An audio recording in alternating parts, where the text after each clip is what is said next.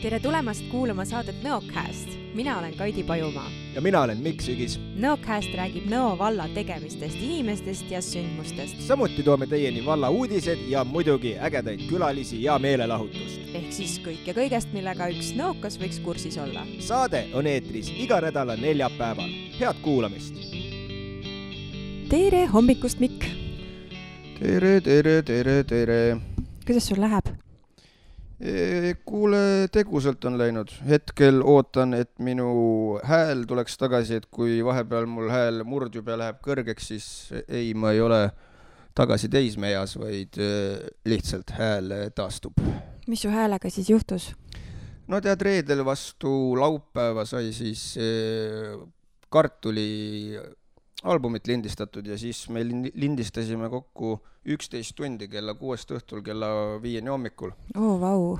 joo, ja noh, ütleme, et hääle, hääl ja kõik sai soojaks ja kõik oli tore, aga eks ei ole harjunud nagu nii suure koormusega ja siis natukene väsitas häält. no üksteist tundi on ikka päris kõva aeg ka.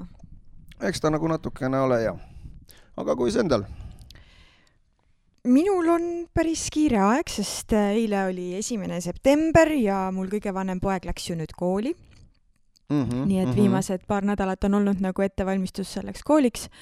ja nüüd ma saan aru oma emast, miks ta oli alati väga närviline kooliaasta alguses, sest äh, neid asju, mis on vaja soetada kasvavale lapsele ja kooli mineval lapsel on tõesti väga-väga palju, aga hetkel mulle tundub, et kõik on normis, oleme oleme väga ootusärevad, kuidas siis see kooliaasta tal läheb.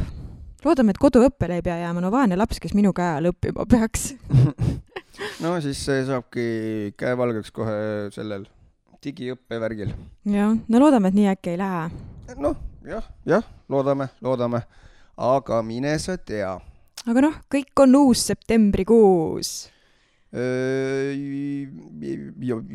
jah, võimalik, võimalik. aga kuule, Kaidi, mis uudist? uudist, nii. esiteks äh, räägime sellest, et ilmad muutuvad jahedamaks. kütteperioodi algus on juba käegakatsutav. selleks, et kodu saaks ohutult soojaks köetud, tuleb veenduda küttesüsteemide korrasolekus. kutsu korstnapühkija varakult. tänavu esimesest märtsist sisestavad pottsepad ja korstnapühkjad kõik küttesüsteemidega tehtud tööd küttesüsteemide portaali ohutusjärelevalve osakonna ekspert Georg Kalda ütles, et äh, seega on nüüd kõik korstna pühkimise aktid digitaalsel kujul kättesaadavad ja ei pea muretsema, et paberakt ära kaob. lisaks küttesüsteemi korrasolekule tuleb veenduda ka suitsu- ja vingugaasi anduri olemasolus ja nende seisukorras. andureid tuleb testida kord kuus, vajutades testnuppu, lisaks puhastada anduri avasid. rohkem infot on Nõo valla kodulehel nvv.ee nii, ja Nõo valla teedel ja tänavatel algavad pindamistööd. Nõo vallavalitsus on sõlminud osaühinguga Moreen hankelepingu kogumaksumusega sada kuuskümmend kaks tuhat eurot. tööde käigus pinnatakse üle Nõo alevikus Aleksander Lätte tänava raudteepoolne haru, Tähtvere ja Liiva tänav. samuti Luke külas Oja ja Vanajärve tänav ning Tõraveres Vapramäe-Tõravere tee uued mustkatted rajatakse eelpuistega kahekordse pindamisega Nõo alevikus Kase, Kuuse, Tamme, Pihlaka, Paju, Liivakaare ja Liivatera tänavatel. lisaks saavad mustkatte Nõgiaru, Aleksander Lätte ja Vana-Nõo tänava harud. elamutevahelises lõigus saab mustkatte ka Lao tänav. kokku pinnatakse üle kahe koma kahe kilomeetri teid ja uue mustkatte saab kokku kaks koma viis kilomeetrit tänavaid tööd valmivad sobilike ilmade korral eeldatavalt septembri lõpuks. palume mõistvat suhtumist teetööde aegsetesse võimalikesse häiringutesse Euroopa kultuuripealinn jõuab ka Nõo valda. kui sinul on häid ideid ja tahe osaleda Tartu kaks tuhat kakskümmend neli regionaalse programmi loomes, siis eeltaotluste tähtaeg on tänavu aasta esimene oktoober. tingimused taotluste kohta leiad Tartu kaks tuhat kakskümmend neli kodulehelt www.tartu kaks tuhat kakskümmend neli punkt ee uuenenud Nõo kultuurimaja avab uksed külalistele üheksandal septembril tule vaatama, millised renoveeritud ruumid välja näevad ja ühtlasi on võimalus osa saada ka teatrietendusest Raamid, mille lavastajaks on meie enda Janno Puussepp ning seda täiesti tasuta. mul on tunne, et ta on vist autor ka sellel. ma arvan, et sul on õigus hmm.. Nõo valla sotsiaalosakond otsib eakale inimesele isiklikku abistajat. töö toimub kliendi juures kodus. abivajadus kaks korda päevas tööpäevadel. võtta ühendust telefonil viis null viis kuus neli kolm seitse või e-post ene at nvv.ee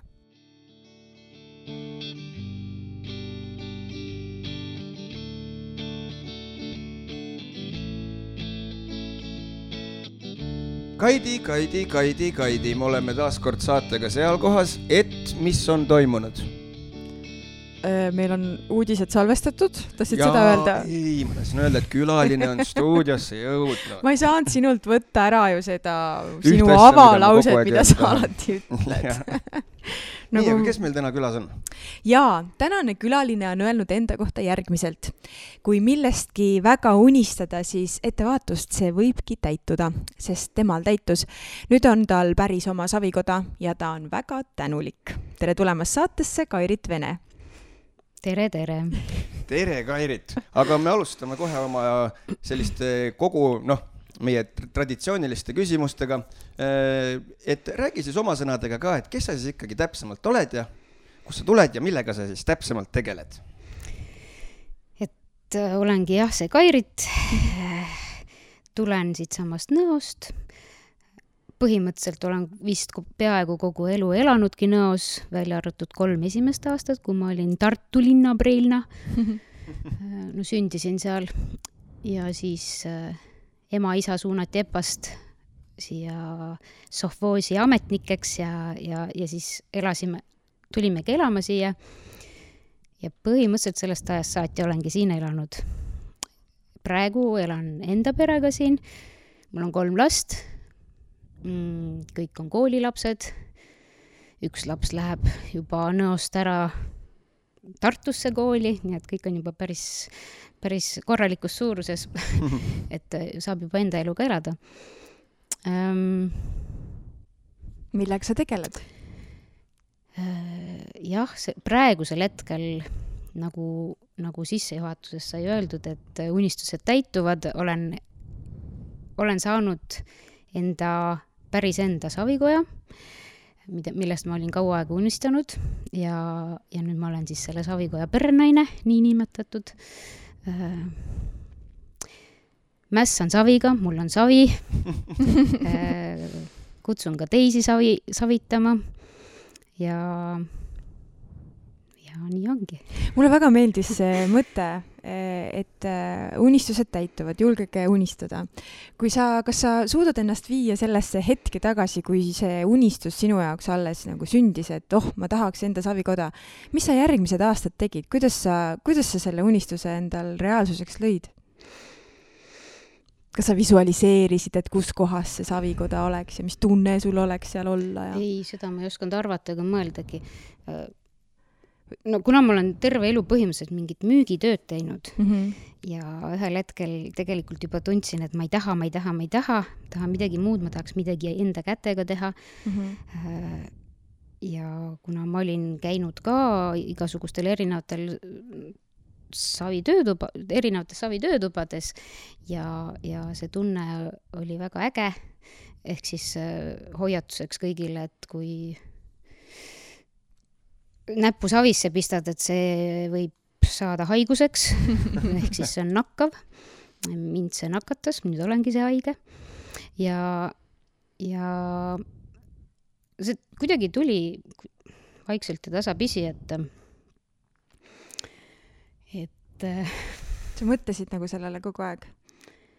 Ehm, no ma kogu aeg ei mõelnud, aga mingil hetkel ma ikkagi uurisin ja puurisin, et äkki ostaks endale ahju ja mm -hmm. noh, ma ei tea, kuhu ma ta veel panen, aga, aga, aga, aga kuidagi nii läks, vaatasin, lugesin Kuldset börsi, eh, vaatasin neid kasutatud ahjusid, et pigem, pigem natukese odavamat äkki osta ja ja siis jäi silma üks kuulutus, aga see ahi oli Vilsandil ja, ja siis ma julgesin oma laste isale mainida seda, siis ta arvas, et hm, lähme toome ära. Noh, mõeldud-tehtud, ise ma ei oleks seda julgenud niimoodi teha, ehk siis äh, võtsimegi otsuse vastu ja läksime, sõitsime Vil-, Vilsandile järgi ja päriselt? ja kuusteist tundi Nõo, Vils-, Vilsandi Nõo. Ja ta meil siin oligi juba, et, et äh, hästi põnev seiklus, hästi äge lugu selle ahjuga kaasa. et äh, tegelikult sealt siis see Savikoja, koda nagu saigi reaalse alguse. kuigi ta ahi seisis aasta otsa, sest et mul ei olnud teda kuskile panna. ja siis ma hakkasin enda koduhoovis oli üks väike sealaut vanast ajast, kui ma laps olin, siis oli meil neli siga seal äh, ja väike seaköök, kus seakartulit keedeti ja, ja, ja viimasel ajal ta oli muidugi kolaladu, mis oli puupüsti täis igast jama Mhm. ja, ja sai see tühjaks tehtud. sai sihuke remont tehtud seal ja, ja ühel hetkel siis aasta hiljem sai see ruum valmis. ja sai see ahi sinna toodud pidulikult ja, ja ma arvan, et sellest ajast see algaski, ehk siis kaks tuhat seitseteist ma selle ahju tõin sealt Vilsandilt ja kaks tuhat kaheksateist äh, niimoodi tasapisi teiste utsitusel, et noh, tahaks tulla sulle savitama ikkagi, mul väga julgust ei olnud. aga, aga siis äh, nii ta läks, algul värisedes ja esimene ahjupõletus oli väga värisedes, sest mõtlesin, kui ma sealt äh, ahju pärast avan, et mul on seal lihtsalt üks sulanud äh, saviplönn, aga õnneks ei juhtunud seda, nii et äh, selles mõttes kõik läks õnnelikult tui-tui-tui. kas sa mäletad ka, mis sul see esimene objekt oli, mis sa oma uhkes ahjus tegid? jah, tegelikult oligi nii, et kõige esimene grupp, niinimetatud grupp tuli mul savitama, olid minu enda rahvatantsu liikmed ehk siis äh, Tähetari naised mm. -hmm.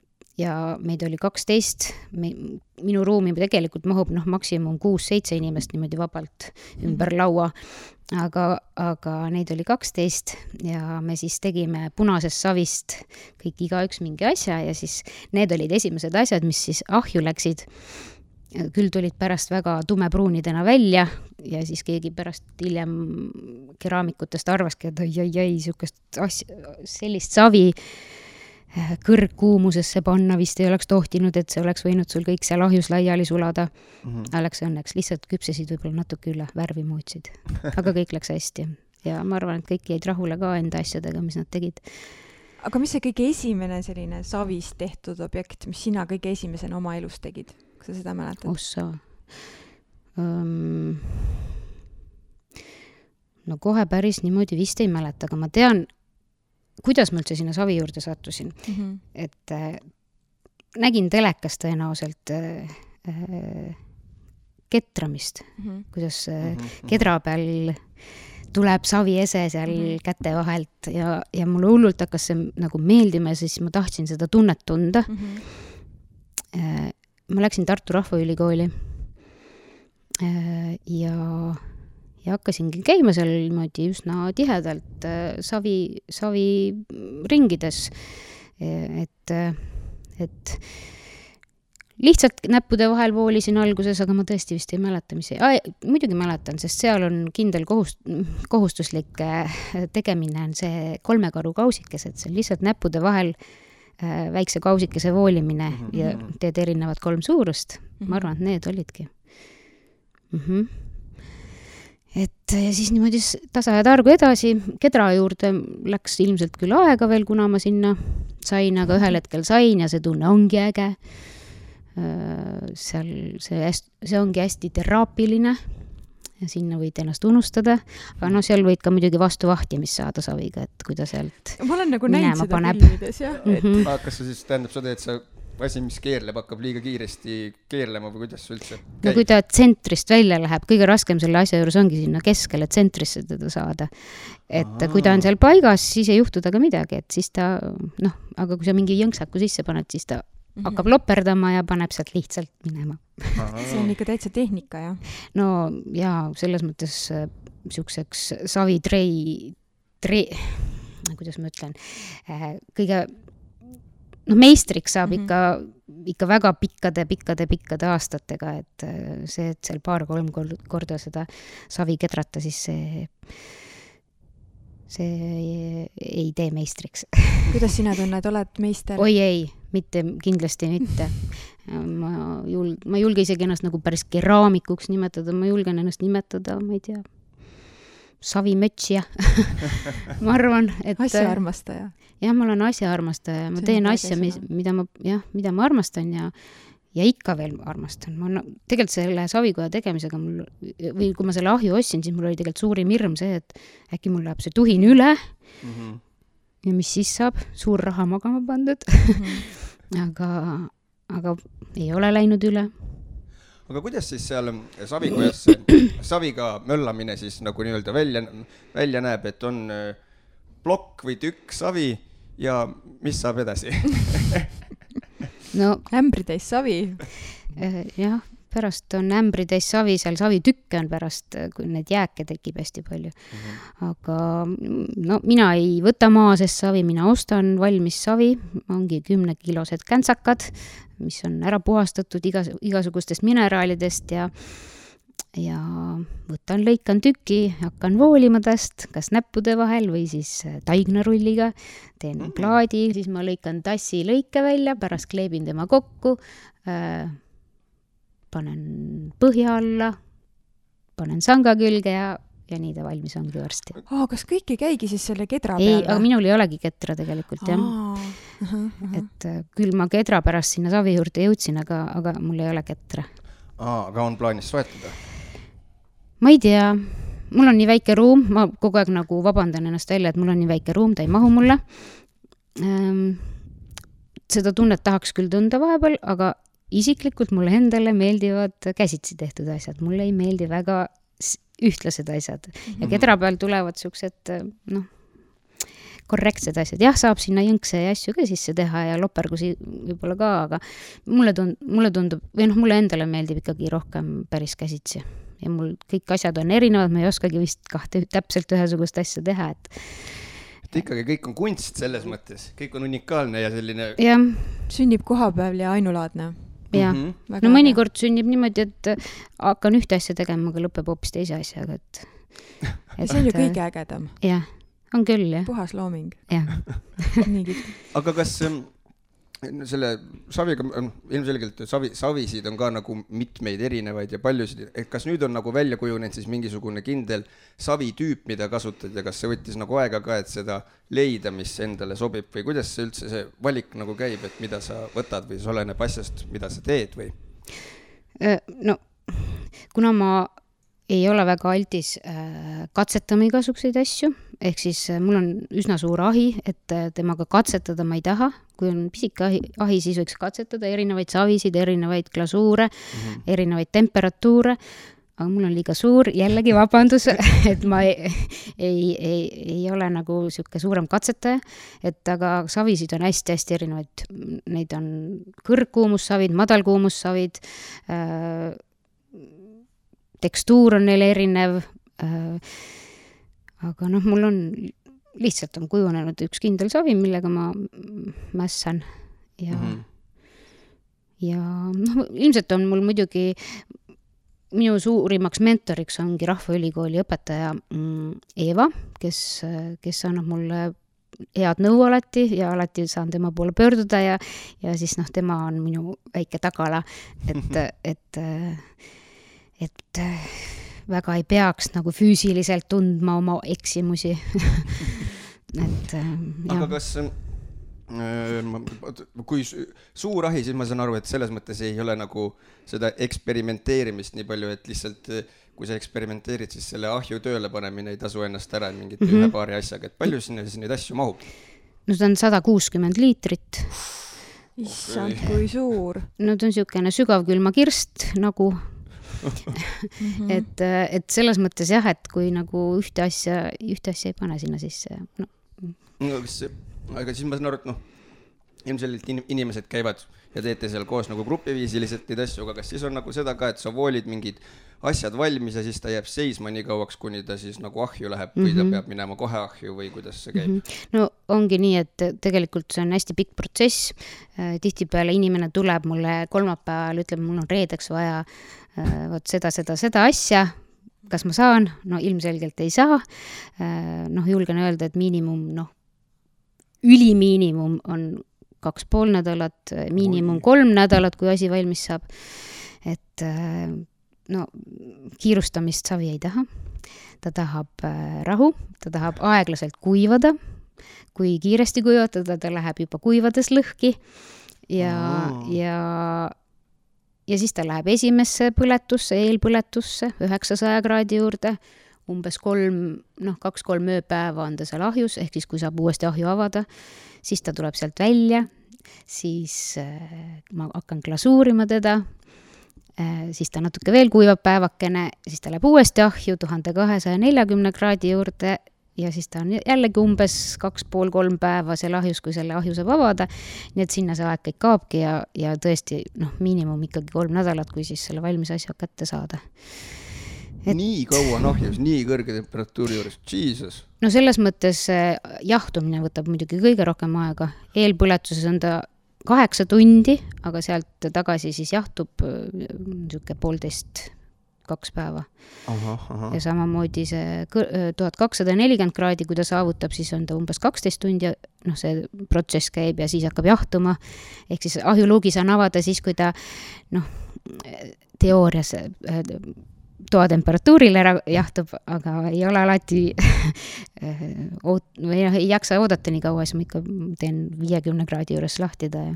aga miks varem ei tohi, et kas siis tulevad mingid mõrad sisse? võivad tulla ilmselt küll jah, selles mõttes mm, noh, liiga sihuke järsk temperatuuride muutus võib talle sinna mingi pinge sisse lüüa, jah. sellepärast mul selles pruunis savikannus tee püsibki nii kaua soe et ma teen ta sinna, ma just tahtsin ja. seda savikannu, eelmine, eelmine sügis ma vist otsisin, et ma tahan sellist noh, täiesti klassikaline mm -hmm. pruun, selline mm -hmm. sangaga, punutud sangaga mm -hmm. ja see tila sinna ja nii äge, teed endale sinna kannuteed ja see püsib ikka päris, päris tund aega või poolteist tundi on ta ikka nagu soe. oleneb paksusest ka, mida ja. paksem, seda kauem on soe. see savi siis nagu võtab selle kuumuse enda sisse mm -hmm. ja ta lihtsalt nagu kuidagi akumuleerub ja hoiab seda, et sellepärast ta jahtub nii kaua aega. jah, ma arvan küll minul tekkis siin küsimus, mis asi see glasuurimine täpsemalt on? mulle tundub see nagu mingisugune pigem selline kokamaailma termin, aga.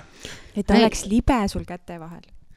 jah okay., aga saab ka karedat glasuuri panna peale no,. mattglasuur on väga kare jah, või noh, selles mõttes kare. ja minul on see kann on kare.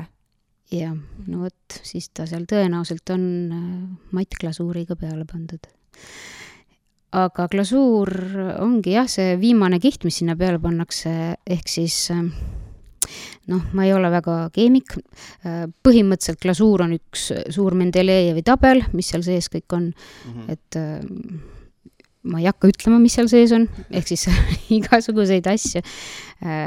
vahest on ka selliseid asju, mida tegelikult toidunõudele ei tohikski panna peale, et siis ongi kohe glasuuril märge peal, et mitte toidunõudele panna mm, -hmm. et äh, kui ta näiteks mingi teatud toiduainega kokku puutub, siis ta võib tekitada mingi reaktsiooni seal. okei, okei. aga, aga, aga ta jah, selles mõttes annab äh, äh, sellele esemele välimuse, ehk siis kas värvilise või mittevärvilise või siis äh, ainult läbipaistev glasuur peale, mina reeglina ei kasuta ise väga värvilisi glasuure, et minul on kõik suht noh, ongi läbipaistev glasuur, ta annab sinna niisuguse mm, kihi peale, mis noh, ei, kui paned toitu peale, siis ei lähe sinna pooridesse see mm.. ta nagu kaitseb seda savi? natuke kaitseb savi mm. ja ta annab talle äh, tugeva, tugevuse, ta annab talle mm, niiskustugevuse mm. -hmm. noh, siis ei lase see tass äkki ka läbi ükskord kuskil kuul-, kuulsin kunagi, keegi oli laadalt ostnud ühe õllekapa või õllekruusi ja, ja siis oli järgmise leti juurde õlut läinud öö, ostma. ja siis ta kõndis seal laadal temaga ringi ja mingil hetkel hakkas sealt vaikselt läbi tilkuma mm. -hmm. no vot. see tähendab, et siis kehv glasuurimine või? no vot ei teagi, noh, kui ta nagu tilkus, võib-olla oli ikkagi mõra võib-olla ka sees, aga, aga pigem, kui ta on madal kuumuses, siis ta nagu niiskust kui sellist ei pea mm. -hmm. Äh, okei, okei, okei, aga, aga mis on mul praegu, et äh, kui inimesed siis tulevad äh, äh, savikotta saviga möllama, et kuidas siis see, see nagu välja näeb, et kas seal on kõik, peavad teha niisuguse vaba kava järgi, mis ma ise soovin voolida ja teha või on mm -hmm. seal mingisugused sellised asjad ka, mis on juba nagu ees ja mingisugused nii-öelda, mille järgi sa saad teha või, või kuidas see on? Või on mingisugused plaanid, et täna, täna on inimesed, kes tahavad teha taldrikuid, homme on inimesed, kes mm -hmm. tahavad mis iganes muud asja teha? no tegelikult ei ole mina pannud mingeid selliseid reegleid, et täna me teeme ainult seda, seda, seda et üldiselt, kes tulevad nagu vabatahtlikult sinna, siis nad saavad ise valida, mida nad tahavad teha mm. -hmm. tihtipeale tehaksegi täitsa erinevaid asju ja, ja tehakse nii süvenenult, et terve tund midagi tehakse ja siis, kui tõstavad tunni lõpus pea laua pealt üles ja siis vaatavad teise peale ja oh, ohoo, mis sul sealt tulnud on, et noh, e, ise oled nii tööoos, et ei pane tähelegi, mis tuleb. ja siis e, võib-olla siis järgmiseks korraks on talle jällegi uus idee, et mis ta sealt kõrvalt nägi ja siis ta tuleb, teeb järgmine kord muu asja. et selles mõttes on seal noh, tohutu, saab tohutult loovust endal sinna sisse valada, savisse. et noh, mõnikord tullakse ka tühja peaga ja ma tean seda, mis tunne on, kui ma läksin ise ka Rahvaülikooli, et noh, samas kogu aeg kiire, kiire, kiire ja siis sa lähed, istud sinna maha ja mis ma siis nüüd teen, no mis ma teen, ma ei oska mitte midagi teha. nagu siis midagi ikka lõpuks tuleb sealt välja aga, aga siis tulebki see lõpus see tuhin, et et tahaks veel teha, aga, aga siis on aeg otsas mm -hmm. selleks korraks. aga kas siis äh, inimesed, ma saan aru, nagu käivad öö, äh, mitu korda seal, kuna see protsess on nagu nii pikk, et siis ongi ühel päeval nad voolivad selle valmis, siis ta läheb, äh, või tähendab, siis ta kuivab, nagu ma aru mhm. saan, ja siis ta läheb ahju ja siis, kui ta tuleb välja, siis nad tulevad tagasi Just. ja teevad järgmise nagu selle staadiumi ja. täpselt nii, jah. okei okay,, okei okay,, okei okay., aga mis on kõige meeldejäävam või kõige veidram asi, mis keegi meisterdanud on? Hästi ägedaid asju on tehtud igal juhul. noh, nüüd on muidugi väga pikk paus olnud, see koroona tegi, siiamaani on ta teinud mulle niisuguse pika pausi, kus mul rahvast väga ei ole käinud mm. aga enne seda, no inimeste loovust, loovustel ei ole piire. keegi tegi niisuguse ägeda mm, moonikupra-vaasi äh, küll nägi ta korraks välja nagu, nagu väike miin mitte väike, vaid suur miin, sest ta oli päris suur äh, ei, jah, temal, tal oli ka niisugune suur miin, aga, aga üks teine tegi, tegi sellise tulbivaasi, kellel tuli ka erinevatest aukudest torud tulid välja nagu sellest äh, suurest anumast. et too nägi ka selline äge ja naljakas välja ähm,. Jah, praegu no, neil on, sealt on tulnud igasuguseid ägedaid asju, mul hetkel kohe vist ei tulegi meelde kas sul kõik... endal kõik nõud on kodus enda tehtud või? oh ei, loomulikult mitte kõik potid ja pannid ja, okay,, pannid mitte, aga vaasid ja kausid. no praegu, mis, mis mul, mis ma noh, mis on natukene vussi läinud, need ma tõstan omale köögikappi. aga tihtipeale need vussi läinud asjad tegelikult on hoopis ägedamad, et mm -hmm. mis on mhm. kuivanud kõveraks. ühel tassil on mul näiteks auk põhjas ja ta täiesti toimib ah.. pead ruttu ära jooma lihtsalt. ei, ta ei lase läbi. ehk siis tegelikult ongi alati üllatuseks, kui jood kohvi ära ja noh, kui veel mingi võõras inimene joob selle või noh, kes ei ole varem joonud sealt tassist ja joob ära ja ja vaatabki, et tassi, tass paistab läbi, põhi paistab läbi. see glasuur siis peab lihtsalt või? jaa, ma mhm. lihtsalt kirjutasin sinna põhja alla oma initsiaalid alla ja see nõel läks läbi sealt. aga mm -hmm. mõtlesin, et hea küll, las ta olla, ma panen glasuuri peale, vaatan, mis saab. pidama jäi ja ongi auga tass ja, ja üks, üks külaline, kes mul käib, meil käib, siis too alati palubki toda tassi näiteks. et, et selles mõttes mulle endale meeldivad kõverad asjad jah, need on äh, ise, iseloomuga mm. -hmm, täiesti iseloomuga, jah. jah, see on vist isegi, kas, see peaks vist, Jaapanis on see vist on traditsioon, et kui nõud või mingid asjad tihtipeale katki lähevad, et siis nad äh, pannakse tagasi kokku või tehakse terveks mingisuguse kulla mm -hmm. mingisuguse värgiga mm, -hmm. et just nagu välja tuua siis need efektid, et näidata mm -hmm. seda asja unikaalsust mm. -hmm. aga, aga kas sul on meeles, mis, kas sul on ka mingisugune asi, mis sa ise oled loonud, kus on nagu see, et oh, see perfektne, täielik maasikas, mis ma praegu lõin. täpselt see, mis ma mõtlesin, et ma soovin ja tuli.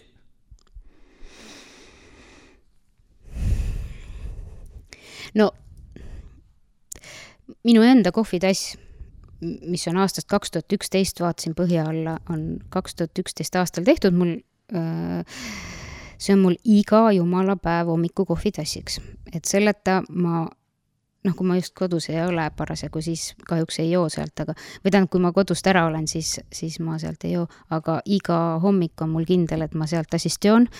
Äh, no see on ideaalne tass mille poolest ta sinust ma ei tea, ta on täpselt tekitab. selline, et kui juhtubki nii, et keegi tuleb ka külla ja, ja ta võtab minu tassi, siis ma tunnen ennast natuke pahasti. et, ähm, et, et see on nagu päris minu ja, ja ma olen püüdnud niisugust täpselt samasugust teha ja ma ei ole seda mitte kuidagi osanud teha enam. noh, sama, sama sellist äh, suurust, sellist täpselt käe järgi asja mm. -hmm, mm -hmm. aga et kas siis see nii-öelda see, selle lõpp-produkti, kuidas ma siis ütlen, ennustamist, et milline ta nagu välja tuleb, et seda ei saagi nagu alguses nagu päris kindlalt nagu teha, et ahi teeb nagu mingit oma tööd seal nii-öelda. jah, ahjust, ahi teeb ka oma tööd jah, et äh, ta on äh, sihuke sügav, sa paned sinna riiulid vahele sõltub ka sellest, kus kõrgusel see ese seal ahjus on, äh, ta võib äh, noh, muut-, olla hoopis teise värviga kui korrus kõrgemal. et äh, noh, noh, niisuguse tooni, väikse toonivahega või siis äh,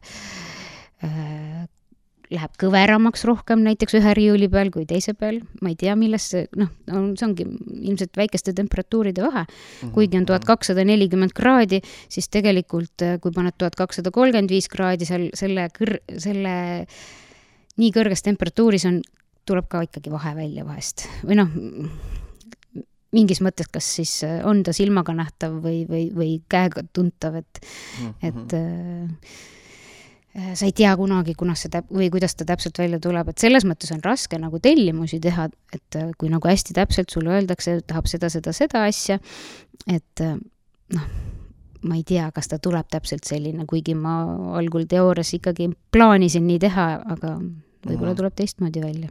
aga kas, kui ta teistmoodi välja tuleb, kas on ikka enamasti see, et inimesed on pigem, et oh, see on isegi vingem, kui ma nagu enda peas nagu ette kujutasin seda, et või on pigem see, et ei, ma tahan täpselt seda mm, -hmm.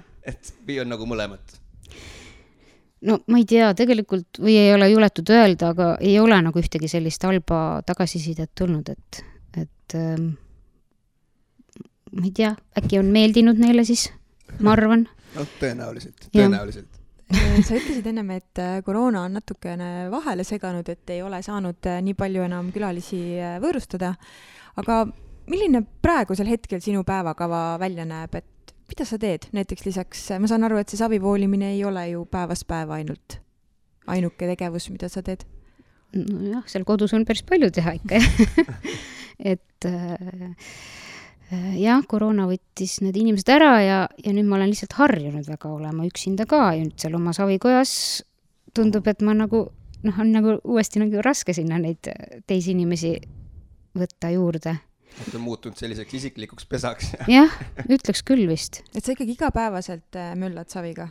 ei no päris iga päev kindlasti mitte, et mm -hmm. see, kui mul ikka tahtmist ei ole, no siis ei, ei saa sundida mm. -hmm. et pigem ma ikkagi niimoodi saan, saan ennast ma olen vaba graafikuga et, et kui ma ikka tunnen, et ma nüüd lähen ja teen, siis ma, siis ma teen ja kui ei tee, siis, siis ma võin ka päeva maha molutada mm, -hmm. mitte midagi tehes vot nii on ka. see on kõige suurem kunst ja oskus. jah, aga, aga, aga süümekad ikka on tollel päeval siis. seda küll sest tegelikult on teha nii palju igasuguseid muid asju ka, et no ja selles mõttes äh, kuskil palgatööl ma ei käi, ma maksan iseendale palka või vähemalt sotsmaksu maksan.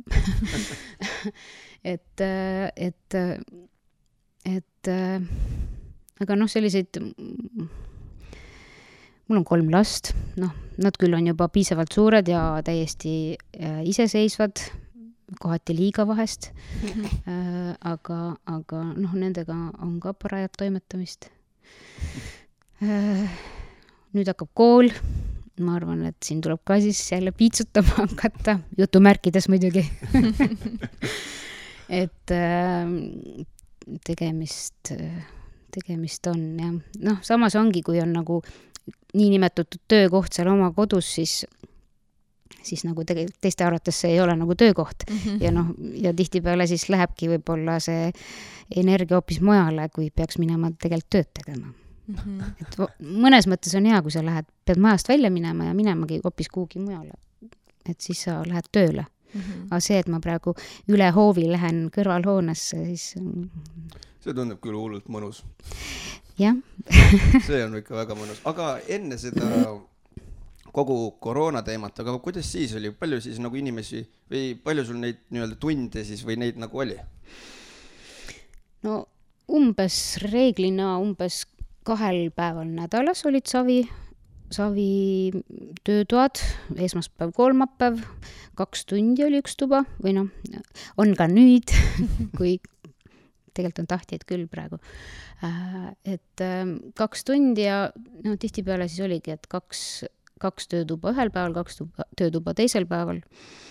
Ja, ja, ja kui kaua see üks töötuba siis nagu kokku kestab? no kaks tundi ongi kaks siis okay, jah okay,, jah okay., ja kuni kaks tundi, et vahest siis vaim ka juba väsib, et äh, ei jaksagi mm. -hmm, aga mm, -hmm. aga vahest tahab, tahaks ikka rohkemgi veel.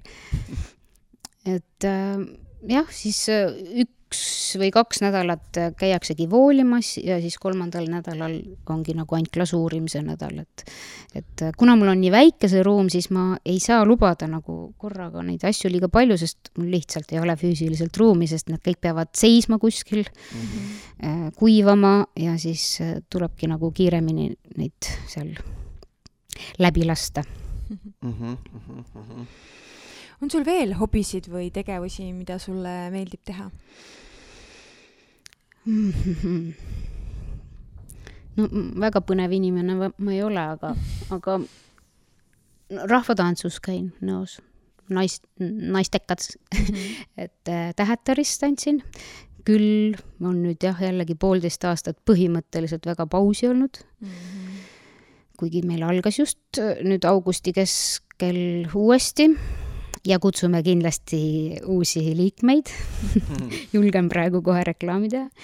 et äh, jah äh,, jah, jällegi see suur pikk paus on võtnud nagu selle tuhina maha, tunnistan mm. -hmm. Piret, vabandust, ma tunnistan seda et, äh, et uuesti sinna järje peale saada, siis noh, tuleb tööd teha. aga tegelikult on tore et äh, viimane suurem üritus oligi ju kaks tuhat üheksateist tantsupidu mm. -hmm. ja see oli väga võimas. kindlasti. see panebki nagu ka tantsima, siuksed suured peod, eelmise, selle suve kaks pidu jäi ära mm. -hmm naiste tantsupidu ja, ja Kagu-Eesti tantsupidu mm. -hmm. järgmine suvi on vist meeste tantsupidu, jah? Ma jään vastuse võlgu, aga võimalik, et hästi palju, ilmselt on hästi palju pidusid, sest mm -hmm. need on kõik lükkunud kuhugi sinna kanti jälle terve suvi on üks suur pidu. jah, et maru kiire, kiire, kiire ähm,. jah, ma ei teagi, muud opid avastasin just eh, hiljaaegu spordi nimetan seda jutumärkideks, et mulle väga meeldib see sport, rullmassaaži eh, avastasin. Et mis asi see on? see on niisugune huvitav, huvitav eh, jutumärkide sport, et mis rullib kõik su kehapiirkonnad läbi niimoodi, et, et selline matt vist niisuguste ogadega või, on see või? ta on, ongi niisugune rull kohe mm, niimoodi, mis rullib sul siin vastu külge või, mhm. või kintsu või et noh, seda kihti sealt vähendada. Et ei peaks jooksma minema. Jah, et sa oled koha peal, jah, võiks isegi ju panna teleka kõrvale ja, või siis mida iganes. vaid seepi sööd küpsist ja muudkui rullid. jah, jah, täpselt nii et täitsa vahva asi, jah. Aga korra sinna saviga töötamise juurde tagasi tulles, et eh, kas on eh, eh, kuidas ma siis ütlen, eelarvamused või mingisugused sellised jah, eelar-, eelarvamused inimestel, kes nagu tulevad saviga töötama, et mida nad ei oska nagu oodata sellest, et mis on nagu niisugune, oi, ma ei arvanudki, et niisugused elemendid ka sellega seonduvad noh, tihti ja hästi paljud tulevadki selle mõttega, et või no mitte selle mõttega, vaid nad tulevad ja ütlevad, ma ei oska mitte midagi teha, ma ei ole kunstnik, ma ei, ma ei oska seda teha. mina ei saa tunne. sellega hakkama mm. -hmm. sellist asja tegelikult ei saa olla, sellepärast et tegelikult saab ikka hakkama küll. Äh, on mõni inimene, kes, kellele tegelikult, ta teeb selle asja küll ära ja ta, see ei paku talle ikkagi midagi mm. -hmm. aga, aga on hästi palju selliseid, kes siis tulidki alguses selle mõttega, et ma, mina ei oska, ma ei, ma ei saa hakkama sellega, mis mõttes tassi, see on täitsa hullu, hullumaja teadus. ja ta teeb täitsa korralikku ägedat asja ja tulebki niisugune hästi oma, omanäoline, ehk siis tegelikult saab igaüks hakkama see, see eduelamus on vist päris suur. ja, ja, ja kui ta nagu pärast selle valmis asja mm -hmm. kätte saab, siis äh, ta on ise ka meeldivalt üllatunud, et, et selline mhm. asi tuli ja et, et see tuli tema käte vahelt mm. -hmm aga inimesed, kes on käinud, nagu sa ise ennem äh, mainisid ka, et see on niisugune sõltuvust tekitav asi, et kas on neid äh, tagasi tulevaid inimesi ka, kes ongi, et lootusetult sõltuvuses ja mm -hmm. käivad nii palju, kui vähegi saavad? jaa, on, on. Äh, noh, mul on jälle raske rääkida, sest et päris pikka aega ei ole olnud savi mm, -hmm. savi, mhm. savi asju, aga, aga, aga muidu oli, kohe iganädalaselt käidigi tegemas mhm. ja, ja ja nüüd ma tean, et nad tegelikult ootavad veel seda, et ma ikkagi siin septembris plaanin ikkagi uuesti hoo, hoo sisse lükata mm. -hmm. vaatab, kuidas need olukorrad on siin, et mm, -hmm. et ähm, noh, siis ma tean, mis tunnen, kui tahad, aga ei saa et äh, jah. ma tean, et Elva huvikeskuses on ka keraamikaring. kas sellist asja sa pole mõelnud? Anda noortele keraamikaringi um,? mõned noored on mul käinud enda juures tegemas mm. -hmm. aga ma ei tea, kas ma julgen veel rääkida, et aga, aga on tulnud mulle vihje, et, et Nõo noortekeskuses kaks noort, noorte, noort, noorsootöötajat mm -hmm. olid sellised tublid, kes läksid ära koduseks eh, ehk siis lapsi, väikseid lapsi kasvatama. Ja Egle, üks Egledest oli siis keraamikaringi juhendaja ja tema nüüd ka siis läks korraks pausile ja siis tehti ettepanek mulle, et äkki ma saan tulla keraamikaringi juhendama. nii tore. jah. väga et, äge et ma veel ei oska täpsemalt selle kohta rääkida mm, -hmm. ma küll ütlesin jah-sõna. siis ma mõtlen, et noortele on tegelikult nagu noh, suhteliselt suur huvi selle järgi, kui ma võtan mm, -hmm. et kuna ma ise töötan ka huvikeskuses mm, -hmm. annan äh, nüüd äh, teatriringi siiamaani kolm aastat oli see näitering, ma natuke muutsin kontseptsiooni, et endal ka jälle põnevam oleks kaasata rohkem Äh, see selleks, mis ma endast, aga igal juhul äh, seal on äh, ka keraamikaring ja üldiselt on need mm. kohad alati täitunud ja kui olen sattunud nendesse ruumidesse tööasjus, et korra läbi lipsata, et see, see tohutu inspiratsioon või see põlemine, mis mm. lastel ja noortel silmades mm. on, et noh, see ongi täiesti kuidagi oma maailma nagu kadumine, et see, mis sa ennem välja tõid, et sa ei panegi tähele, mis mm-hmm. su naaber teeb vaid see kuidagi, see looming hakkab pihta ja sel hetkel, kui ta lõppenud on või mm -hmm. nii-öelda on savisse saanud, siis sa justkui ärkad, et see on yeah. lahe voog, milles olla, et Mikk kunstnikuna ka kindlasti väga teab, mis tunne see on. jaa, see on see kõige imelisemaid asju vist nagu igasuguse kunsti juures tegemine, kus see ajataju kaob ära mm -hmm. ja mhm. sa oled nagu täiesti seal sada protsenti mhm. sees ja, ja noh, vähemalt nagu isiklikult, kui sa seal nagu seal nii-öelda tsoonis oled, siis see nagu tundub nagu midagi tunduvalt, tunduvalt sellist suuremat ja laiemat, mis sa teed, kui võib-olla noh, minu enda puhul nagu näiteks joonistamine mm, -hmm. tundub, et nagu sa lood mingit universumit, kui tegelikult lihtsalt teed jooni paberile, onju. et. no see, sinna unustab ennast tõesti. ja noortesse, mis puutub, tegelikult lapsed on hästi loovad. ja nendel tuleb tegelikult väga-väga vingeid asju et nad ei karda nagu, nad ei karda ennast seal saviga vä väljendada mm. -hmm kui neid ei ole just lukku pandud. jah, see on hästi huvitav ja mina arvan, et äh, meiesuguste, kes ikkagi loominguga mingil määral ühes või teises valdkonnas tegeleme, on hästi suur roll mm -hmm. tänapäeva noori või lapsi just suunata, et et, äh, et kui laps võtab äh, vildika ja sulle seina peale joonistab, eks ju, siis mitte sellepärast või tähendab, et mitte nüüd hakata seetõttu sugema lapsega mm, -hmm. et mis sa nüüd tegid, vaid anna talle pikk tapeedirull ja las ta joonistab, et yeah. lihtsalt äh, tooda teise kohta, mitte mm -hmm. ära nagu muidu tal tekib ju kohe hirm, ahah, joonistamine on halb, ma ei tohi mm -hmm. seda teha et äh, enda laste puhul ka, mul on seitsme ja kohe nelja-aastaseks saavad äh, poisid. ja, ja nende puhul ma nagu ka märkan seda seda vahetut äh, ellusuhtumist, kus ei ole tegelikult hirmu mm -hmm. küsida mingeid mm -hmm. küsimusi täiesti avalikult mm -hmm. poes kõva häälega, endal on niisugune, issand, et et räägime sellest pärast nagu aga, aga just see, et ei ole mingit kompleksi. ja ma kujutan ette, et kui nagu, ma peaks tulema sinu juurde poistega, ma kohe tahaks näha, mis nad teevad. jaa. mis äh, sealt sünnib nagu? lapsed võivad hoopis teistsugused olla. Nad näevad seda maailma teistmoodi äh, hüpates korraks hoopis teisele teemale, eelmine mm. aasta oli maal elamise päev ja mul oli ka savikoda avatud. Ja sinna tuli üks vanaema, kahe, nad olid, ma arvan, kaksikud poisid. Mm -hmm. jah, ja äkki olid siuksed kolmesed või neljased. Ja vanaema ütles, et nad on rüblikud, nad ei püsi mitte üldse paigalgi, et äh, täitsa pöörased.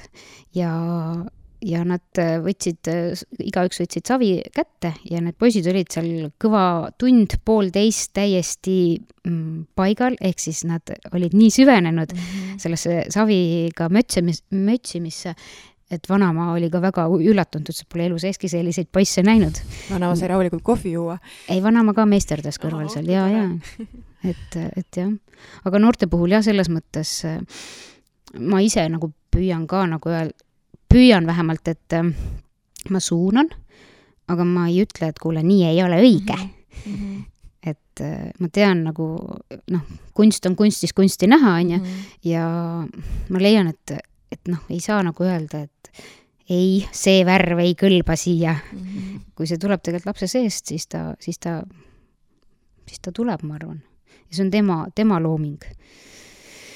et äh, noh, päris õiget ja vale vist ei saa olla nii must ja valge. jah, mina võin iseenda kogemusest küll seda rääkida, et äh, vanasti, kusjuures ma olin täiesti ära unustanud, aga, aga ma leidsin äh, mõned kuud tagasi oma vanemate juurest äh, kodu, lapsepõlvekodust pildid hobustest, sest ma olin mm, -hmm. terve lapsepõlve noorukiga ma tegelesin ratsutamisega ja ma täitsa nagu küsisin ema käest, et kes need hobusepildid joonistanud on ja ma ütlesin, et ei, sina ise, et sa igale poole vihikutesse, mhm. äärtele, kui tunnis igav hakkas, sa tegid ja, ja, ja kogu aeg nagu joonistasin. aga mingil hetkel see kadus ära ja ma hakkasin mõtlema, et kunas see kadus mm -hmm. ära, et millal ma enam ei joonistanud.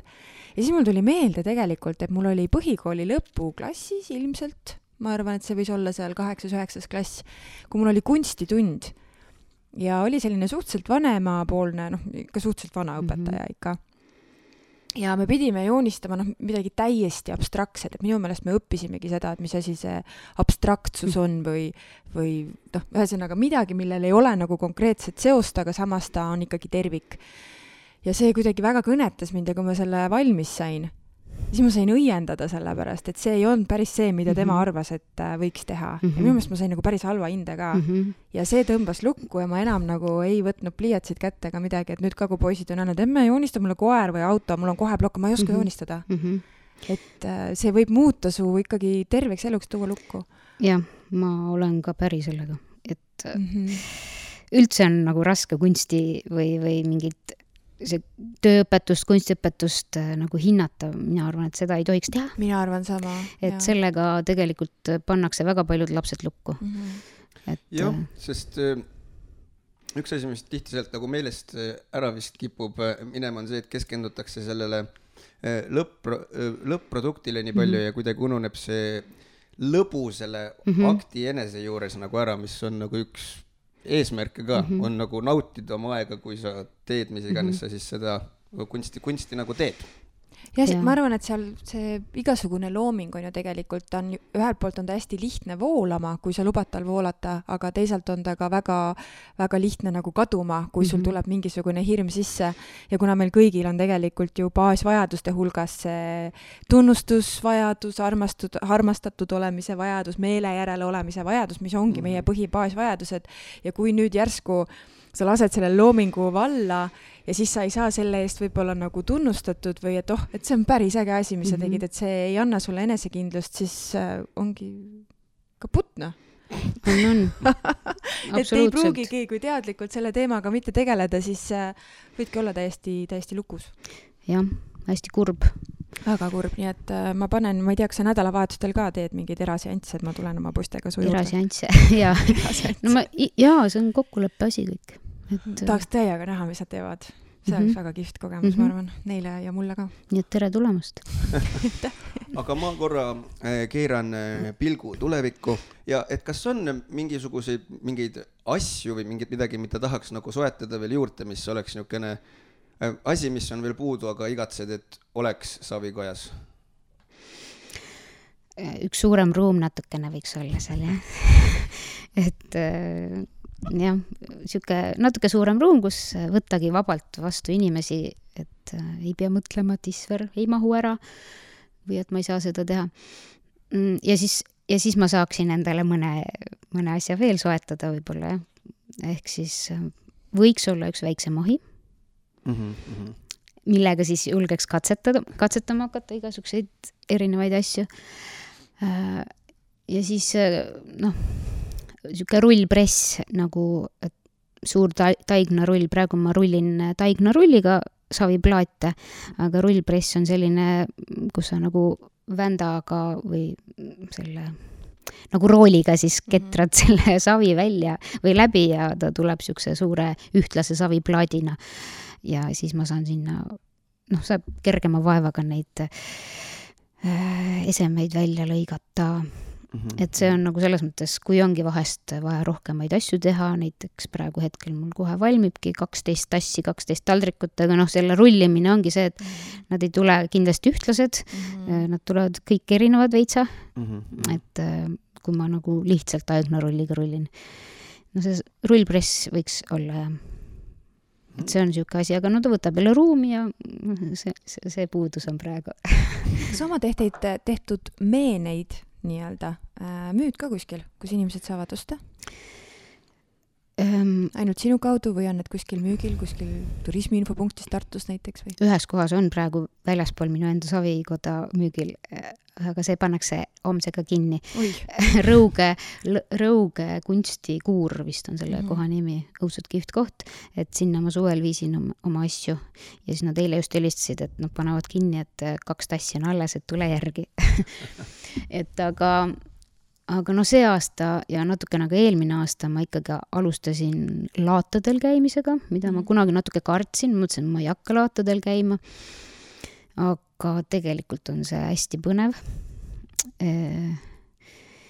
et seal sa saad nagu vahetult kliendiga nagu kokku ja, ja kuuled vahetult äh, tagasisidet, et tegelikult äh, no ei saa ju enda asja nagu väga kiita, onju, aga, aga, aga, aga kui sa nagu kuuledki, kui tuleb leti juurde inimene ja ütleb, appikene, nii lihtne, et äh, siin ei ole, noh, et ongi nagu, ei ole värvilised asjad, et op, mulle just meeldibki selline, et ta on niisugune tagasihoidlik, looduslähedane, sest noh, minu hetkel see stiil ongi äh, kõrrelistega mm, igasugused esemed ehk siis kõrrelised otse põllu pealt või heinamaalt ja, ja, ja naturaalse värvi või noh, naturaalset värvi ehk siis savivärvi ja, ja ainult läbipaistev glasuur peal, ehk siis ta ongi selline ühtlane naturaalne asi savi, savi sees siis näiteks, kui see on nagu mingi kauss või midagi, on siis näiteks, ma ei tea, ongi see kastein või, või, või timuti. timuti. viljapea näiteks yeah, yeah, appi yeah. kui äge.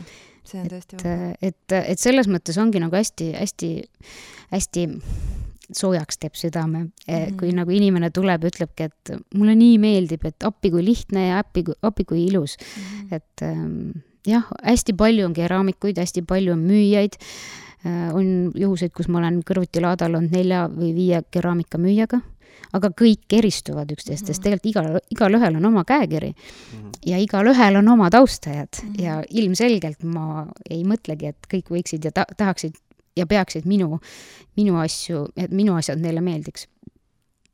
et, et aga selliseid inimesi on, kes nagu leiavad minu, minu asjades ka enda lemmikuid ja, ja tuleb tagasisidet pärast hiljemgi veel Facebooki äh, kirjutatakse või siis ähm, no ühesõnaga tuleb niisuguseid äh, täitsa vahvaid ja toredaid tellimusi ka veel, et.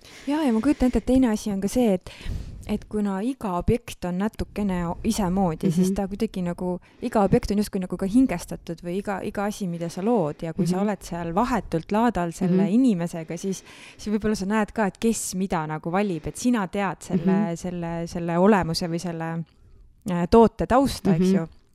ja siis sa näed, et milline inimene seda mm -hmm. Mhm. nagu valib ja minu meelest seda jälgida võib hästi põnev olla on küll jah, tegelikult ongi. mm. -hmm. Ja noh, alati ma ütlen ka, et palun katsuge need tassid kõik läbi mm. -hmm. sellepärast et teie käsi tunneb ära selle Mhm. tassi, sest tass ise valib su, eks jah, just Mhm. nimelt, sest et noh, ongi need sangad, see noh, kuju üldiselt ma ikkagi teen ühe lõikega, aga nad tulevad siiski Mhm. natukene, käsi tunneb ära, et ta on natuke erinev, Mhm. et, et selles mõttes ähm, on, on, on hästi põnev ja just nagu noh, mõistlik ongi nagu ise käega katsuda need asjad ära, et siis, siis teab, mis on, mis on see õige.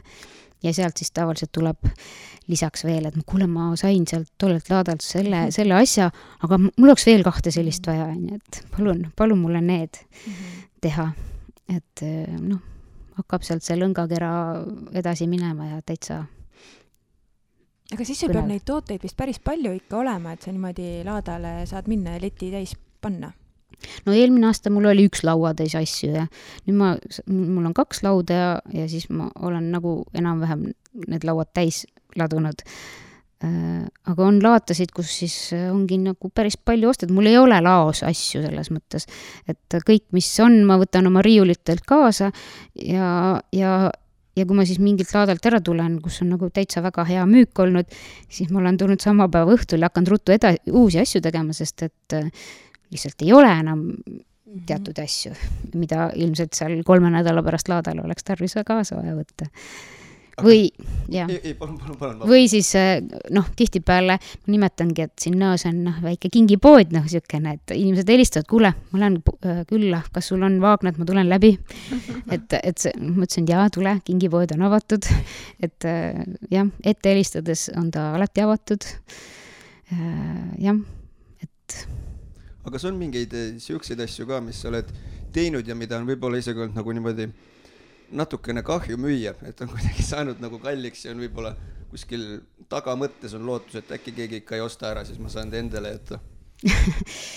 kui päris aus olla, siis, siis enam nii ei ole, aga siis, kui ma käisin ise kuskil mujal tegemas asju, siis, siis ma ei raatsinud kunagi mitte ühtegi asja kellelegi ära kinkida, noh ammugi müüa. Esiteks siis ma, siis, siis mul ei olnudki oma käekirja, see hakkas vaikselt mingit moodi ku- kujunema ja oma pereliikmed kiitsid takka neid. Ja väga meeldis, meeldis neile ja siis noh, see andis nagu edasi jälle hoogu juurde. Et äh, ma, ühesõnaga ma ei raatsinud kellelegi kunagi midagi kinkida, ainult oma pereliikmetele, sest ta jäi jälle endale siia enda juurde, et, et, et äh, aga noh, nüüd, kui ma ikkagi olen hakanud nagu justkui müügiks tegema, siis noh, üldiselt äh, ma niimoodi ei mõtle enam. kui nagu väga jah, tõesti vahest oleks endale ka vaja seda äh, võidoosi või aga kui tõtt-öelda mul endal võidoosi ei ole, aga võidoosid on hästi populaarsed asjad näiteks praegu. Mhm, kindlasti. ja siis see hapukoore-hoidja ja ja see on hästi-hästi eriti minev hea, kui asi nad. komplektis oleks. mul kunagi oli Jah. selline heleroheline piibelehtedega mõlemad. ma mäletan kuskilt Läti lähedalt mingi laat oli mm., Mhm. Neid mul ei ole enam, aga peaks vist tulema ikka su juurde. no aga piibelehtedega tuledki tegema siis, kui on kevad, vaata ja, ja siis tuleb ka otse võtta mm. -hmm. issand, Ja saab appi kui äge mõte, see praegu, mis siin sündis on, see peabki nüüd tulema. kõige ägedam ongi teha seda niimoodi, et sa lähedki, võtad otse asja sealt põllu pealt ja, ja paned savisse siis ongi see piibeleht alati sul kodus, mm. -hmm. väga kihvt. aga kas on sul juhtunud seda ka, et, et mingid asjad lähevad nagu täiesti aia taha, et mu, mul on tegelikult kaks küsimust nüüd, selles mõttes, et on mingid asjad, mis on täiesti ai- aia taha läinud, ma ei tea, kas, mis nad siis ära lagunenud ahjus või, ja siis mu teine küsimus on see, et kas selle vussi läinud saviga saab veel midagi teha ka või see on ära, äraviskamise kraam? kaks vastust. viimasest alustades, siis äh, savi, mis on vussi läinud, kui ta ei ole ahjus käinud, saab Mhm. tema uuesti teha saviks. kui ta on korra ahjus käinud, siis ei saa temaga põhimõtteliselt äh, midagi, kui siis ma ei tea, kivihunnikusse et ta äkki. lihtsalt kivistub ära, mitte ei pulbristu, jah? ja no ta on ikkagi jah, Mhm. kõva, aga ta ei ole veel nii kõva, et ta justkui nagu äh, oleks sihuke eriti vastupidav, ta on, kui ta on esimeses ahjus käinud, siis ta on selline poolkõva aga kui tihti seda juhtub, et niimoodi läheb vussi? ähm,. tui-tui-tui äh,. mul ei ole ahju, ahjus läinud ükski asi nagu niimoodi katki. esimesed korrad ma ei saanud öösel magada, kui ahju käima panin päriselt, sest ma kartsin õudselt seda ahju avamist. nüüd ma ikka magan, ammu juba.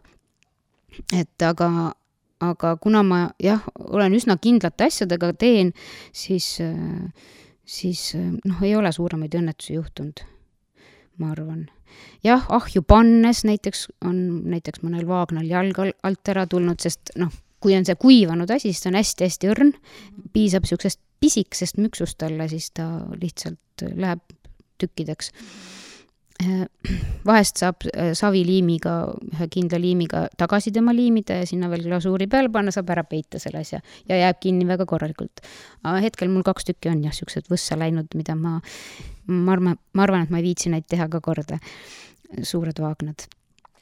aga, aga, aga jah, savist saab uuesti, kui ta ei ole ahjus käinud savi, siis saab kõik uuesti teha, jah, peab hullult äh, äh sõtkuma teda või noh, mhm. läbi mudima, et kõik õhk välja saab, sest kui õhk jääb sisse, siis teatavasti vist räägitakse füüsikas seda, et, et õhk paisub seal ja kui ta seal savi sees paisub ja tal ei ole niisugust väljapääsu, siis ta -hmm. lihtsalt läheb mm -hmm. lõhki ja kui ta nagu ise lõhki, lõhki läheb, siis on noh, veel hästi, aga kui ta veel kõrvalasja ka siis ajab katki, siis nagu võib-olla on juba kehvem mm.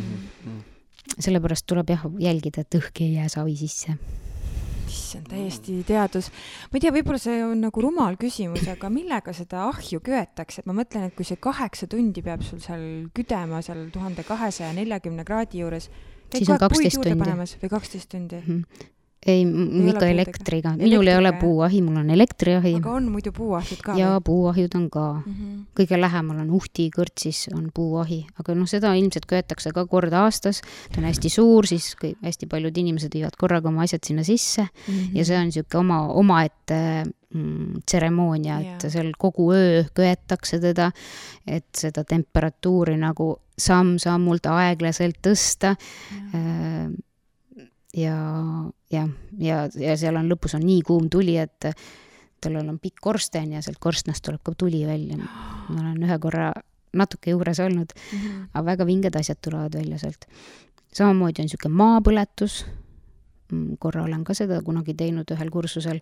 mis see maapõletus? või tünnipõletus, tegelikult maapõletus on täitsa maa sees asi, toda ma ei ole teinud, tünnipõletus, kus siis ka niimoodi laotakse plekk tünni, asjad ja tün-, tünni ümber äh, tünni ümber laotakse niisugune äh, telliskivi kiht või telliskivi seinad mm, -hmm. vahe on sees ja siis niimoodi äh, rida rea haaval hästi aeglaselt äh, tõstetakse seina ja sinna sisse tünni ümber pannakse väikseid puupilpaid järjest niimoodi mm -hmm. tõstetakse temperatuuri niimoodi äh, hästi ühtlaselt kogu aeg, et tuli oleks ümber, ümber tünni, kuni siis telliskividest sein üles saab, kaan peale pannakse, gaas peale pannakse ja siis veel köetakse mingi, noh, ühesõnaga, see on ka niisugune terve öö.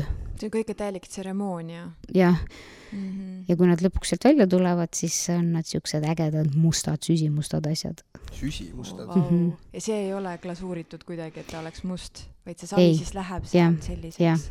aga huvitav, millest see siis oleneb, mingi hapniku? ma jään vastuse võlgu, ma ei ole jah, nii pädev praegu. ma olen ühe korra olnud selle asja juures, aga, aga jah, ma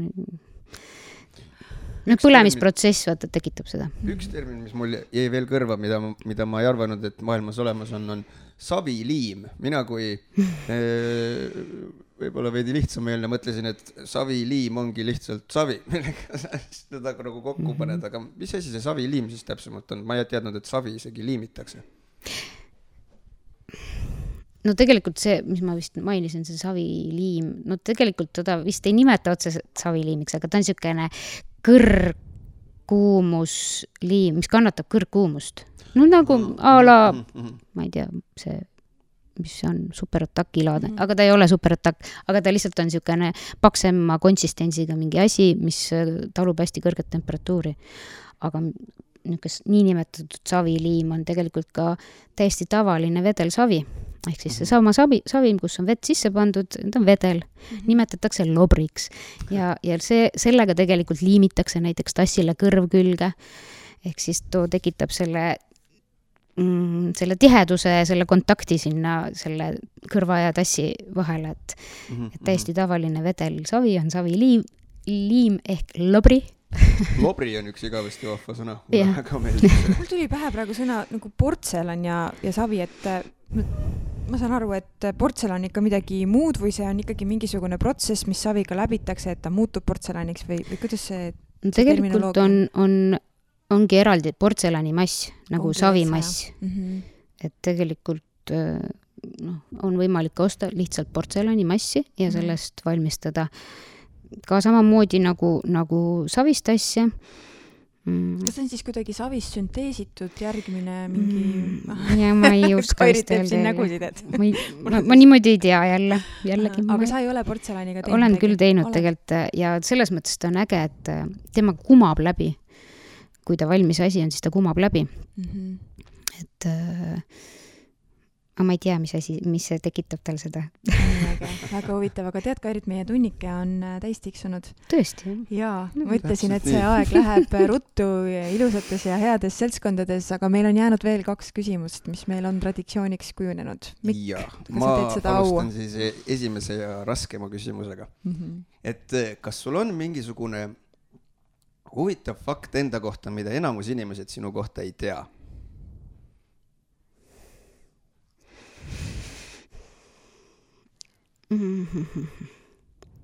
ma ei tea, mul üldsegi, ma, ma ei osanud väga, ma olen selle peale mõelnud, aga, aga ma vist ei ole nii põnev inimene, ma arvan. vähemalt mul ei tulnud väga ta tarka midagi meelde. võib-olla siis see, et ma näiteks olen lendurite klassis käinud. see on nagu täiesti ulme asi, mida tuua appi, kui vahva. jah äh,, kuna noh, Nõo koolis olid lendurid ju kunagi onju Mm. ja, ja, ja siis äh, gümnaasiumisse, kui ma läksin, siis äh, olid lenduriklass ja siis tavaklass pandi kokku, ehk siis minu lennus pandi kokku nad. et kolmas lend lendurid oli minu klassis, aga mina olin see tavaklassi oma tegelikult, aga lihtsalt ma olin lendurite klassis. Äh, lendama nendega ma kunagi ei saanud, kuigi nad lubasid, sest nemad käisid üks, üks kord nädalas käisid äh, Ülenurmel lennutundides Mhm, mhm. ja ka lendamas. meie siis saime süvendatult ajalugu, käsitööd, arvutiõpetust, et äh, aga ma olen lendurite klassis käinud. see on küll väga huvitav fakt no,. vot, vot. jaa. aga meie viimane küsimus on siis see, et äh, on sul mõni mõttetera või tsitaat, mis sind äh, on kas siis näiteks läbi elu või nüüd viimasel ajal aidanud nendel päevadel, kui on kuidagi selline tunne, et kõik pole päris hästi?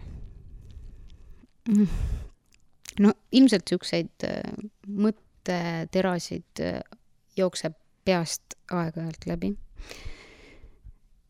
ilmselt vastavalt olukorrale ja olukordi vahest ikka on. aga ma ei tea, sihuke liht-, lihtsam läbiv asi, kuidas saab veel paremaks minna. ma arvan, jah, ja tegelikult alati saab. tõsi, tõsi, tõsi. jah, et kui mitte jääda kinni sellesse, et ah, kõik on nii halb, siis mõtledki, et isegi kui praegu halb, siis see on meie tulevikuväetis, kuidas saaks siit Absoluutselt. paremaks minna. kuigi tollel hetkel tundub, et kõik on läbi, absoluutselt. aga kõik on veel ees. kust võiksid meie kuulajad sind leida, on sul mingisugused veebiaadressid või näiteks, kui tulevad, soovivad tulla sinu juurde voolima? no niinimetatud kodulehekülg on Facebookis mm. -hmm. KV Savikoda Äh, ja sinna saab kirjutada mm.. sinna on juba kirjutatud tegelikult mulle, kes tahavad kõik tulla savitama. aga septembrist äkki, äkki saab hoo, hoo sisse lükata Mhm, ja no noored saavad ilmselt noortekeskusesse tulla, aga selle kohta ma ei oska veel täpsemalt öelda. no aga seda ilmselt saab jaa. äh, noortekeskuse lehelt või kuskilt Jaa. ilmselt. jaa, kindlasti see info tuleb, kui aga info tuleb, kindlasti anname siin ka teada. jaa, jaa, mm. -hmm. aga sa ütlesid, et nüüd septembris sul, et sul oli vanasti esmaspäeviti ja kolmapäeviti, et kas sa jätkad seda traditsiooni, et kas see info tuleb ka Facebooki, et kui inimesed praegu kuulavad, mõtlevad, et jaa, ma tahaks võib-olla küll niimoodi kord nädalas käia, kes seda saab ma... ka sealt? Nad võivad mulle kirjutada ja siis ma liidan nad oma niinimetatud Äh, suletud salajasse gruppi või ma ei tea, kuidas seda Facebookis nimetati seal, et noh, seal on selline niinimetatud äh, sihuke muidu info mm. -hmm. et äh, kuna järgmine kord on ja, ja, ja kellaajad üleval. ma ei ole sinna ammu kirjutanud no,. palun väga vabandust, grupi liikmed. tõesti ammu. et, et võib, huvi tundes võib jah kirjutada ja, ja siis ma, siis ma ühesõnaga Facebooki edasi. kaudu KV Savikoda on, on võimalik siis sinuga ühendust saada. jah. aitäh sulle, Kairit, selle tunni eest. võtke heaks aitäh.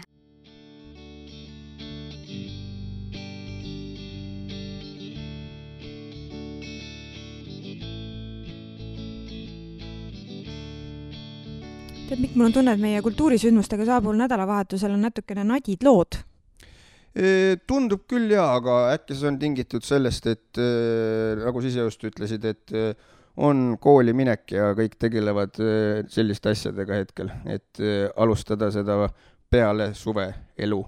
jaa, mina arvan ka, et võib-olla ongi vahelduseks hea olla oma pere keskel kodus, tähistada seda, et lapsed on jälle kooli läinud või kes läks lasteaeda ja võib-olla minna loodusesse, et mina käisin möödunud nädalavahetusel Selli silla otsa rabas. Hmm see oli, esiteks oli naljakas see, et eelmisel neljapäeva hommikul ma ärkasin üles ja väljas oli kohutavalt kole ilm. vihma sadas ja taevas oli selline hall ja tuli kaela ja siis mul tekkis mõte, et olgu laupäeval ilus ilm, mina tahan rabasse minna. ja kui ma laupäeva hommikul kell pool kümme üles ärkasin ja ruloo eest tõmbasin, siis väljas siras päike, nii et äh, mis te siin teete, kohalik äh, nõid, maag, mis iganes nii et äh, ma loodan, et te nautisite vähemalt siin Lõuna-Eestis ilma. aga jaa, seadsin sammud Selli silla otsa rabasse ja no see oli lihtsalt nii ilus raba. esiteks on ta siinsamas lähedal, Tartu-Tallinna maantee ääres. ja teiseks ma veetsin seal vist mingi kolm pool tundi, et äh, ma tulin peale, mingi peale umbes nelja ajal vist hakkasin ära tulema. ja vau, vau, nii et ma väga soovitan, teed on korras, see metsaalune on kõik puhas ja selle hakkepuiduga on kõik teed sisse rajatud ja see suure tüki vahitorn, kus sa saad teisele korrusele minna ja vaadata seda vaadet rabale. no ma lihtsalt nagu, lihtsalt lihtsalt ahetasin kogu aeg, sõin jõhvikaid ja või need pohlad, ma ei tea, ma ei tee neil eriti vahet, kumb-kumb on mm,? no tead, punane mari on punane mari. jaa, mõlemad C-vitamiini allikad ja mustikaid ja fantast, fantast kogemus oli, nii et äh, minge näiteks nädalavahetusel hoopis loodusesse. ma arvan, et see on äh, super hea nõuanne, sellepärast et kasutada veel neid viimaseid hetki ja ma arvan, et küll meil on talvel aega kodus olla küll ja veel nelja seina vahel aga kas meil ikkagi midagi siis toimub see nädalavahetus või? jaa, noh, Tartus laupäeval ja minu meelest oli laupäeval kahel korral, ta oli äh, kell kolm ja õhtul kell seitse ka, aga igal juhul neljandal septembril kella kolmest poole viieni toimub Tartu Karlova teatris kaunimate aastate vennaskonna kontsert. rohkem infot leiad selle kohta Tartu kultuuriaknas. noh, see on ju täpselt äh, super värk ju, väike kontsert ja siis peale seda kuhugi Äh, Äh, loodusesse matkama. või siis enne. või siis enne jah, kuidas, äh, kuidas endal äh, nagu sobib. aga aitäh kuulamast! täpselt nii, kuulmiseni järgmine kord, tšau, pakaa! ilusat nädalavahetust! thank you